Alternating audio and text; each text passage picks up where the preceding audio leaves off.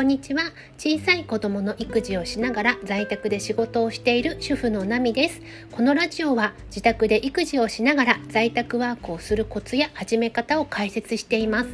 この放送はポッドキャスト、Spotify、ヒマラヤ、スタンド FM で配信をされています。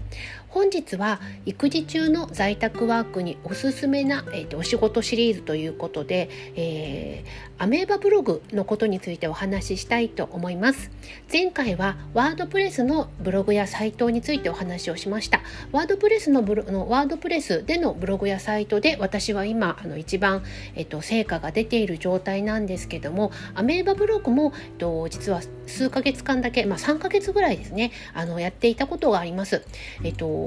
なんでやめちゃってしまったかというともともとそのワードプレスのサイトとかブログをずっと頑張っていた中でちょっとまあ気分転換とか自分の知見を広げようかなと思って始めたマベーバブログだったのであの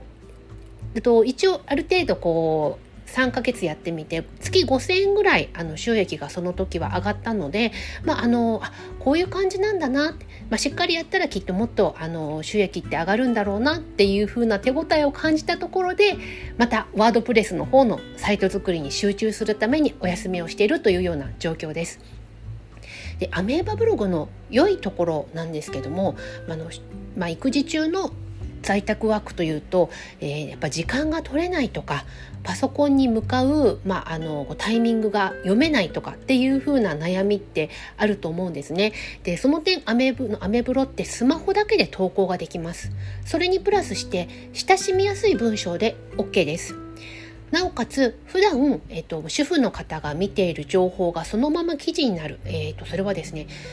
とアメーバブログの主な読者さんが主婦の方だから、えーと、もし、えーと、ご自身がお買い得情報が好きだとかポイ活にちょっと実は一時期ハマっててとかっていうことであればそういうふうなことあの知識とかあのニュースの、えっと、情報を記事にするだけで結構あのアメーバブログの読者さんが喜んでくださるんですね。でアメーバブログでどうやってあの収益化できるのと言ったら、まあ、あのアメーバブログ独自の,、まあ、あの収益化のシステムがあってあの商品を紹介するっていう風なシステムがあるんですね。アメーバピックとかって言うんですけどもでそこであのアメーバブログさんが、まあ、あのこの商品紹介してもいいですよって許可してくれたものとかあとは楽天市場のあの商品とかアマゾンとかの商品を紹介してその紹介料を少しあのこうポイントとしていただけるというような形になります。でそのポイントは楽天ポイントに変えたりとか他のポイントに変えることも可能で私はあの楽天ポイントに全て変えたんですけどもと、まあ、そういうふうな感じであのアメブロも結構あのー、書きやすくてあの、まあ、すごくあの記事にしやすいあの媒体でした。ただちょっとですね頑張らなきゃいけないことっていうのもあってまずあの毎日1記事はあの最低でも投稿しないと結構あのなかなか読んでもらいやすいブログにならない、まあ、すごくたくさんのブログがアメーバブログの中にもあるんですね。で芸能人の方とかのブログもあったりとかしてやっぱり普通の人がそのままブログを時々投稿するだけではなかなか読んでもらえるような状況にならないんですよね。なので本当に頑張っている方は1日3記事とか5記事とか書いてる方もいらっしゃいます。ちなみに私は3ヶ月の間1日3記事書いてました。まあでも新しく書くこともあれば、えっと、昔書いたものを少しリメイクして書き直すなんていう風なあな小技を使っていたこともあるんですけどもあのアメブロはちょっと頑張ってあのしょっちゅう投稿しないといけません。あとはどんな記事が人気かとかっていう風なのもあのちょっと知っておかないとなかなかあのこう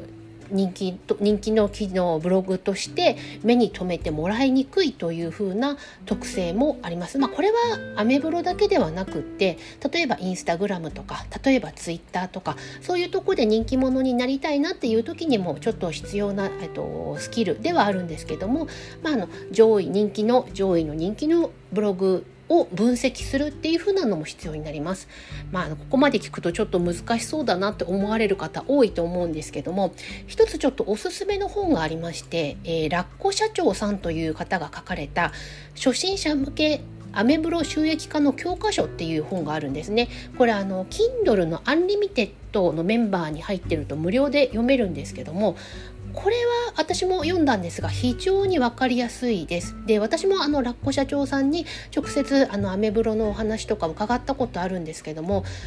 あのとっても頭の良い方であの本もすごく読みやすいのでまああの一回もまだアメブロやったことがないけどちょっとチャレンジしてみたいな興味があるなという方は、まあ、の一度あと Kindle Unlimited のであの読んだアメブロ服のをアメブロの収益化の教科書を読んでくださると結構わ分かりやすいかと思います。えー、Kindle Unlimited はあの1ヶ月1000以下900いくらだったと思うんですけどであの何百冊も何万冊も読み放題なので私は結構あの愛用してるんですが、まあ、Kindle Unlimited 入りたくないよっていう方は1000円であの読めます。まあ、ちょっと Kindle でしか出版されてない紙の本としては出版されてないのでちょっとあのスマホとかタブレットで読んでいただくことになるんですが一度アメブロをやってみたい方はあのぜひ読んで基礎知識を身につけるとあの非常に収益化までの近道だと思います。であのラッコ社長さんのそのアメブロの教科書の中に「さよ耳部屋」っていう、えっと、オンラインサロンの、えっと、紹介もあるんですけども私実はこちらも入ったことがありまして1年ぐらいお世話になっていたんですけどもさよ耳部屋もすごくいいサロンです。なので本を読んで、まあ、ちょっと試してみて、うん、思ったようにいかないなっていうことがありましたら、一度さよ耳部屋というところに、あのまあ、ちょっとこう検索をしていただいたりとかすると、あの結構、まあ、あのアメブロのアメブロガーの方には非常に役に立つのではないかなと思っております。と一応私がやってきたやったことがある情報知ってる情報だけになってしまうのでアメブロに関してはもうこのぐらいしか言えないんですけどもラッコ社長の Kindle 本でどうしても行き詰まったらばさよ耳部屋に ぜひあの、えー、ちょっと検索していただけるとあの何かしらお役に立つ情報があるかと思います。ラッコ社長の、えーと、収益化の教科書アメブロの収益化教科書に関しましては概要欄にブログの記事をちょっとサクッと作ったので本当にブログというかただただこうちょっと書いたものだけになっちゃうんですけどもそちらの方あのペタンと貼っておきますので探すのめんどくさい方はそちらからポチッとしていただけるとあのアメブロ副業の教科書のページにすぐ飛ぶことができます。はい、ということで本日は、えー、その在宅育児中の在宅ワークにおすすめな、えー、おすすめなお仕事のその2の、えー、アメブロのアメブロについてお話をさせていただきました。はい、